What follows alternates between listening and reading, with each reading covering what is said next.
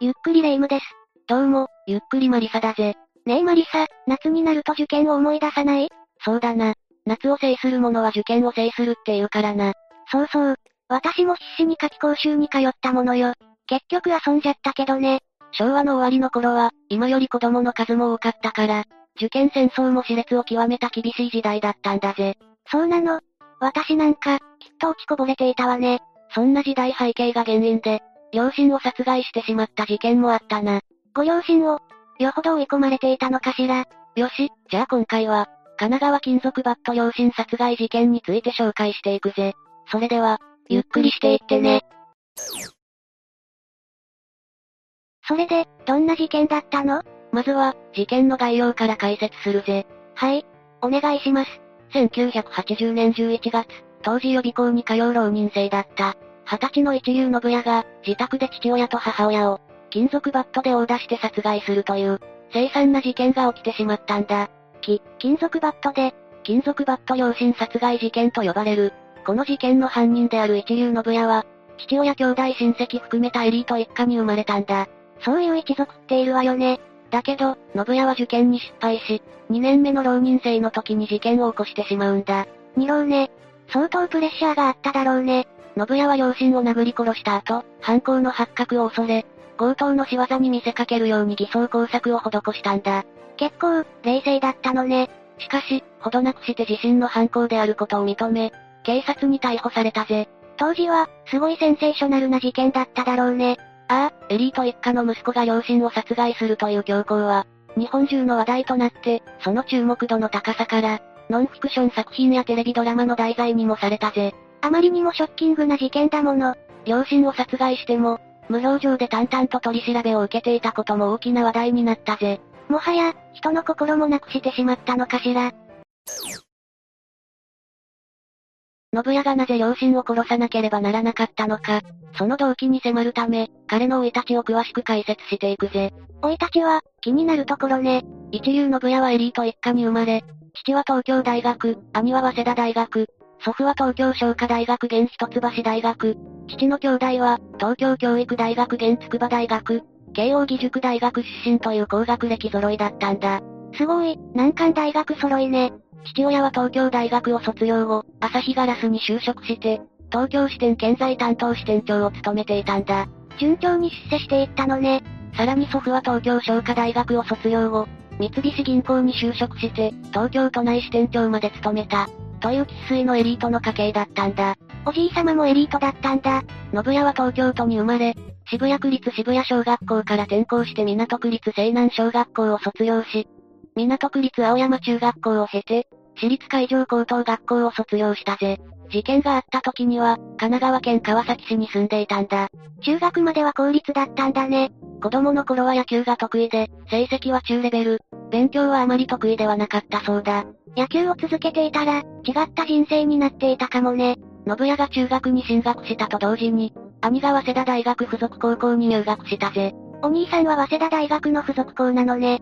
信也も兄と同じ早稲田大学附属高校、もしくは慶応大学附属高校を目指したけど、中学の成績は合格レベルには達せず、3人もの家庭教師をつけて受験勉強に集中したんだ。家庭教師3人も。しかし、早稲田大学附属高校も慶応大学附属高校も、合格できず、受験に失敗してしまい、それでも都内有数の進学校である、私立海上高校に入学したんだ。大したものじゃない。難関高校だからな。一方で兄は早稲田大学理工学部に現役で合格。東大や慶応など学歴重視のエリート一家の中で、期待に応えるように早稲田大学への進学を果たしたぜ。お兄さんは、付属校からのエスカレーターだったのかしら？その辺は定かではないけど、その後、兄は早稲田大学を卒業して大手企業に入社したそうだ。絵に描いたようなエリート人生ね。父親も、兄も、親戚も、高学歴揃いの、エリート一族に囲まれ、そんな家庭に育った信也は、大学受験にも大きな重圧がのしかかったぜ。こればかりは、そういう環境に、身を置かないと理解できないわよね。信也は私立有名大学を目指して受験勉強に励んだけど、高校入学後から成績は落ち続け、早稲田大学法学部と小学部、上智大学、中央大学などを受験したものの、すべて不合格に終わってしまったぜ。現役合格はならなかったんだね。その後、予備校へ通って浪人生活を始めたんだけど、成績は一向に上がらず、浪人1年目も早稲田大学、立教大学、明治大学、法政大学、日本大学と、軒並み不合格となってしまったんだ。浪人しても難しかったのね。父親から大学受験を諦めて就職したらどうだ、と咎められたけど、それでも進学を目指して、二浪することを決意したぜ。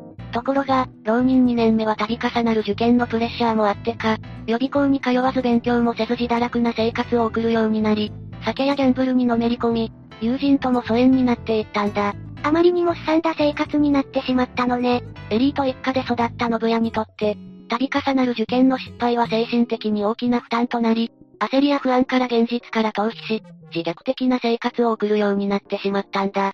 勉強ばかりの人生だったから、ハートは脆弱だったのかもね。そんな中、両親からの叱責と、母親からあんたはダメねという一言が、とうとう信也の心を壊してしまったんだ。そんなこと言うのは良くないわ。この生い立ちが事件の引き金となり、一流信也は越えてはいけない一線を越えてしまったんだ。自分の味方が一人もいない状況だったからね信也は受験のプレッシャーから逃れるため、酒やギャンブルに溺れ、欲しいものを買うために、父親のキャッシュカードを無断で使用したことが見つかり、父から厳しい叱責を受けたんだ。それは叱られても仕方ないわよね。母親から見放され、父親から、明日中に追い出してやると言われたことで、精神的に追い込まれた信也は、ウイスキーのボトルを半分飲んで酩酊状態になり、翌朝未明、酒に酔った状態で金属バットを持ち、両親の寝室へと向かったんだ。泥酔状態だったのね。そして、就寝中の両親の頭に金属バットを、何度も何度も振り下ろし、両親を殴り殺してしまうんだ。力任せに頭部を殴ったのね。その殺害現場は目も当てられないほど凄惨で、父親の頭蓋骨は割れ、天井まで血しぶきが飛んでいたそうだ。す、凄まじい現場ね。母親は脳髄まで飛び散っていて、現場に駆けつけたベテランの警察官も、目を覆うほどの悲惨な光景だったそうだぜ。両親への憎悪は相当だったようね。信也は金属バットで両親を殴り殺した後、強盗の仕業に見せかけるために偽装工作を始めたぜ。泥酔していた割には冷静よね。金属バットは風呂場で洗い、帰り血を浴びた衣類は隠して別の服に着替え、強盗に襲われたように家中を荒らし回ったんだ。泥酔していたし、きっと雑な偽装工作だったと思うわ。そして両親が殺されたと近所の家に、助けを求めるふりをして、自分が第一発見者であることをアピール。夜明けに警察に通報した際も、強盗に襲われたと証言したぜ。バレバレだったんじゃない？ああ、両親を殺害した直後にしては、冷静に偽装工作を行っていたけど、親族が違和感を感じ、彼を追及したんだ。親族ってお兄さんかしら？おそらくそうだろうな。その結果、信也は自分の犯行であることを認め、翌日に警察に逮捕されることとなったんだ。逮捕後は犯行を素直に認め、取り調べに対しても、自ら詳しい犯行の状況を供述したそうだ。追い込まれていた精神的な重圧も軽くなったのかしら？ああ、それはあったろうな。現場検証にも立ち会ったようだが、無表情でどこか他人事のように現場に佇んでいたそうだぜ。一体何を考えていたんだろうね？裁判には、父親と大学の同期生で、親友でもある弁護士が、視線弁護人に選ばれたんだ。え？殺害されたお父さんの親友なの？お互いに複雑な感情があったんじゃない？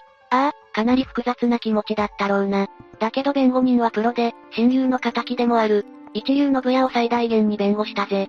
さすがプロ。市場は挟まないってわけね。1984年4月25日、横浜地方裁判所川崎支部で行われた第一審で、検察は懲役18年を求刑したぜ。うーん。これって長いのか短いのか、よくわからないわ。これに対し弁護人は、親類を通じて警察に通報したのは自主と同じと主張したんだ。そうなのね。犯行の動機は受験勉強に伴う劣等感、精神的維持の限界がもたらした無気力と主張したぜ。動機もわからなくはないんだけれどね。両親からの叱責が犯行の引き金になったといえど、叱責を受けたのは受験勉強から逃げるような生活を送り、無断で父親のキャッシュカードを使った信也にも落ち度があるぜ。うんうん。それもごもっともよね。しかし前科や非行歴がないことや、精神鑑定の結果、生まれつき精神的な発達障害があったことが判明。さらに、大量の飲酒によって判断能力が、著しく低下した中での衝動的な犯行で計画性がないこと、逮捕後に素直に供述していることなどが鑑みられ、懲役13年の判決が下されたぜ。刑期は5年短くなったのね。真摯に反省して後悔の気持ちがあることや、公正の可能性も考慮した判決だろうな。まだ若かったしね。信谷側もこれを上場を借用した温情判決として受け取り、控訴せずに有罪が確定、千葉刑務所に服役することになったんだ。裁判で懲役13年の判決が言い渡されたのは、1984年4月25日、事件発生の1980年11月から約3年半後だったんだ。その間、精神鑑定もしたの ?1 年にわたって犯罪精神医学の専門家や、精神科医による精神鑑定を受け、判決まで27回の公判が開かれたぜ。その結果も判決に反映されたのね。千葉刑務所に服役することになった一流信也は、獄中仲間からひどいいじめを受けていたらしいぜ。えー、なんでまた？話がつまらないという理由だけで、いじめを受けていたようだけど、監視からの心象は悪くなかったぜ。つまらないって、服役中の休憩時間の運動は率先して行っていたみたいだけど、その運動というのが、金属バットを使用して、フルスイングで素振りの練習だったそうだ。ええー、この事件を知っていた。他の囚人の人たちは、怖かったんじゃないの？複雑な思いだったろうな。この獄中での信屋の様子は、元獄中仲間が出版した、囚人教時代シリーズに記されているぜ。ちゃんと記録されているのね。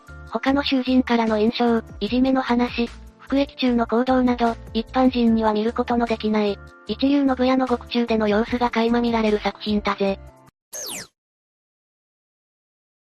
服役中に際立った問題を起こさないまま、一流信屋は1997年に刑期満了で出所したぜ。現在、彼が何をしているのかは公表されていないんだ。元気なら、もう還暦すぎているね。ネット上の噂では、海外に渡りインドで、ボランティアをしているとの情報もあるぜ。本当いや、ネット上の書き込みだから、真偽のほどは定かじゃないな。詳しくはわからないのね。1997年に出所してから、すでに20年以上が経過しているからな。彼が現在日本で生活しているのか、ネットの噂通り海外で生活しているのか、今後も判明することはないかもしれないぜ。金属バット両親殺害事件は、現在も関心の高い事件として、時折話題になるぜ。事件後からすぐは、すごい反響だったんだろうね。事件後は、音楽からドラマ、テレビ番組まで、幅広く取り扱われ、この事件を題材にした作品が、多数制作されているぜ。え？音楽もあるの ?1982 年にロックバンド、ボーイがリリースしたアルバムモラル、に収録されている楽曲ウォッチ・ユア・ボーイは、金属バット両親殺害事件をモチーフにした、家族の悲劇を感じさせる歌詞が話題になったぜ。ボーイって言ったら、氷室京介さんや布袋寅泰さんがいた伝説のバンドよね。生まれた時から両親に檻に閉じ込められて、ペットのように好きに扱うといった、両親の育て方を批判する言葉や、油断してたらバットの餌食さ、という直接的な表現まであったんだ。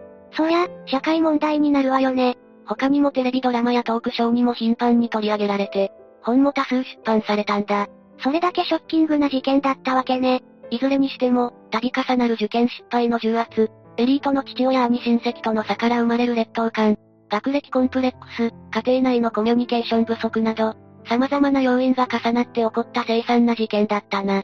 家庭の方針は各家庭それぞれだけど、老いたちや家庭環境が深く関わっているこの事件は、教育のあり方を考えさせられる結果になったわね。というわけで今回は、神奈川金属バット両親殺害事件について紹介したぜ。それでは、次回もゆっくりしていってね。